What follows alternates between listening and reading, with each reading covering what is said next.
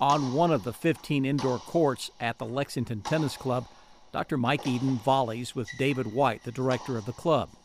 Eden joined the club in 1990. At 59 years old, Eden is trim and youthful looking. He started playing tennis in the ninth grade in Elizabethtown after getting cut from the high school baseball team. And I had friends on the tennis team, and they invited me to come out to play, and um, that's how I got started. And then I got what I call tennis fever. I loved it, couldn't get enough of it, would play eight hours a day that summer after my sophomore year. Eden's fever for the game led him to the Georgetown College tennis team, where his wife Marsha also played. Later, both their daughters were on Georgetown's tennis team. Well, that's one of the wonderful things about tennis is it is truly a family sport, and so the whole family can play together. And we had a lot of matches together uh, as a family over the years. I got to when the girls were, were, were young, I would introduce them to tennis. Eden's love of tennis went beyond playing. In the 1980s, he began collecting old tennis items. So I came across a, a metal tennis can back in the early 80s at a garage sale, and it was a, an old Slazenger can made in South Africa. And that, around that time, they'd switched over to plastic cans. So I thought that's kind of neat, and uh, that's how it started. David White says the historical tennis items Eden amassed over four decades is extraordinary. I can't imagine a bigger collection in the world, honestly. It's uh, I don't know how his wife feels about the basement being completely taken out, but it's it's quite impressive. Eden's home tennis collection begins before you even get to the 2,000 square foot basement. In the living room, an entire wall with shelves is full of decades old tennis ball boxes, dozens of cardboard advertisements for tennis, signs promoting tennis, and a racket from 1880.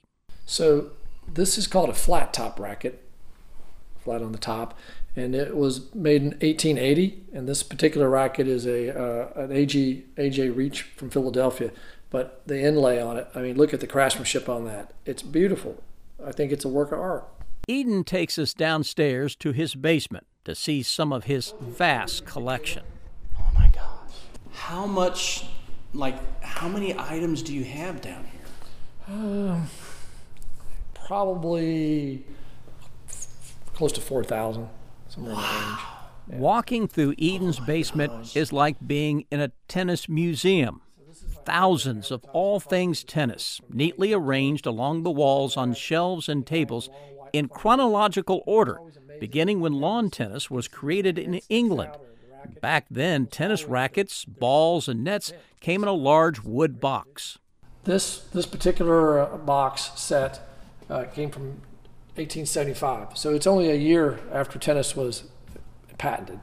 And then the earliest rackets are like this one up here. This is called a tilt top racket. Um, and they made these in the 1870s. This is a smaller room off the basement is full of tennis books and magazines and advertisement displays that include women. Eden points out that women in long dresses with long sleeves played tennis in the early years, going back to the 1880s. He even has the only pinball machine made with a tennis theme. And then there's his tennis can room, stacked nine feet high with 700 tennis cans of all ages and colors. Oh, Mike, it gives me chills. Eden says he buys many of the oh tennis items from other collectors and auctions. For a collector, it's the thrill of the hunt. You just you're always looking for things and, and it's exciting when you find something you've been looking for and you maybe have been looking for it for decades and all of a sudden it becomes available. Someday eden would like to see his collection in a public place where more people can enjoy it. So i'm only preserving these items for a brief period of time until i find somewhere else for them to pass on. And so that's why i can't see these things just be thrown away. Is this a obsession Oh, there's no doubt. I, I, I, I'm, I'm a sucker for anything that's, that's, that's tennis related. Yeah. Off the beaten path, I'm Sam Dick reporting for WEKU.